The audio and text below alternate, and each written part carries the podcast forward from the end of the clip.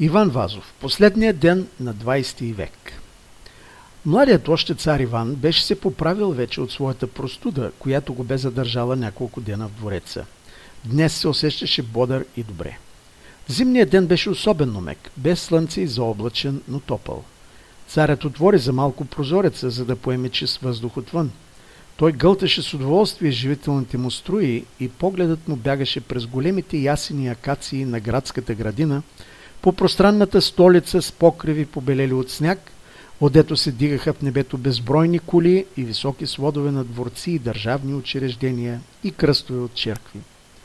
Най-близо се издигаше монументалната сграда на Народния театър. На вратата на кабинета се почука почтително. Царят се издигна. Адютантът му, генерал Шанов, влезна и съобщи. Ваше Величество, Охридският управител пита, ще го благоволите ли да го приемете, също и другите. А, добре, нека влезе в приемния салон. Поради болестта си аз ги заставих да чакат няколко дена. Царят затвори прозореца, облече си официалната дреха и се спря при писалищния стол, дето лежаха куп книжа, вестници и депеши и взе да дочита нещо. Зад него, сериозен, гледаше из голямата си златна рамка внушителният образ на цар Фердинанда Первого.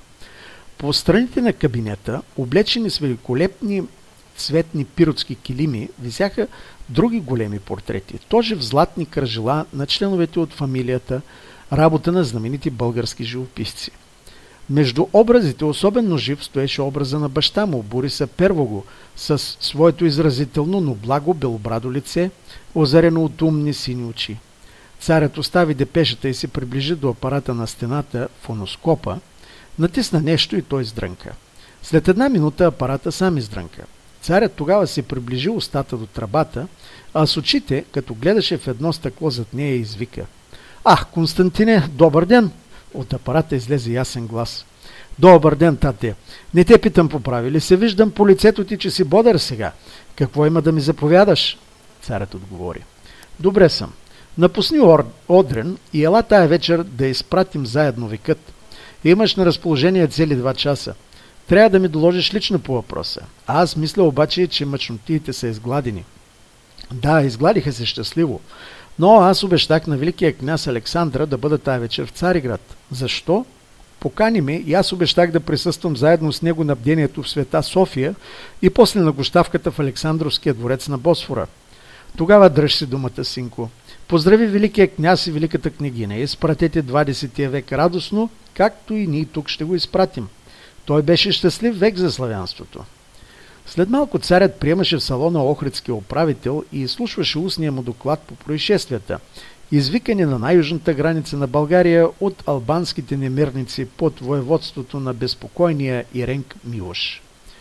Дадоха се после аудиенции на английския посланник, на новоназначение от екзархията Нишки митрополит, бивши сливенския архиепископ, на адмирала на българската флота – която се бе прибрала в Кавала подир маневрите си по Бяло море заедно с руската. На сръбския посланник, който наскоро се бе завърнал от Рагуза, станала зимна резиденция на Негово Величество сръбския крал, който предпочиташе да живее в новите си далматински владения. Последният прият беше представителя на Испанската република. Цар Иван се завърна в кабинета по уморен от тия приеми. Той бутна електрическия звънец и влезе дворцовия маршал. Славомире, моля, кажете да ми запретнат каляската, искам да се поразходя. Лекарят ми разреши. Приготовленията за тази вечершния прием, както и за бала, стават ли? Нека бъде бляскало. Да, господарю.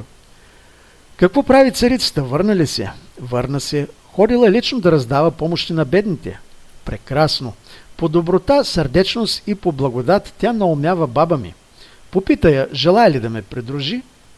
И царят погледна към портрета на жена си, тип на истинска красива рускиня, изписана в носията, идеализирана на кюстендилска селенка, обязателният дански костюм при дворцовите тържества. След малко адютантът ви, че царицата е поуморена и се извинява. Царят слез надолу. На дворцовата порта чакаше каляската с два черни жребеца, дар от султана, живуш сега в коня – но той, като видя колко е хубаво времето, отказа да се вози и тръгна пеш и с разкошната, с богати здания и къщи улица Цар Освободител. Непоследван от никой телохранител, облечен просто, царят отвръщаше усмихнато поздравите на минувачите. Той мина покрай остарялото, почерняло от времето здание на военния клуб, мина край Народното събрание и величави бронзов паметник на император Александра II, дето се срещна и приказва няколко минути с пречутия по подвизите си във войната през 1972 година генерал Шейханов. После мина и с на акациите между два реда дворци край величественото здание на университета и по-нататък на Сената и на Министерството на мореплаването. Срещайки се с върволяци граждани и гражданки, излезли също да се порадват на хубавия зимен ден. Той срещаше изражения на искрена любов и дълбока почет във всичките лица. Отвъд Орловия мост той се размина с малките князове, които яздеха на новоизобретения инструмент фликтвек – един вид велосипед, движен от каучукови крила. Царят се поумори, извърна се и даде знак на каляската, която го следеше отдалеко, качи се и потегли край столетната гора на Борисовия парк. Обезлестен сега, покрит със сняг и пуст с мълчаливите си мраморни статуи на богини и дриади. Отляво хубавите трикатни здания, дворци и вили се простираха на 2 км далеко – от висотата, дето се свърши парка, той хвърли поглед назад в безкрайната с 350 хилядното си население столица, гърмяща като море, дето десетки високи фабрични комини изхвърляха черни стълпове пушек и замъгляваха атмосферата й.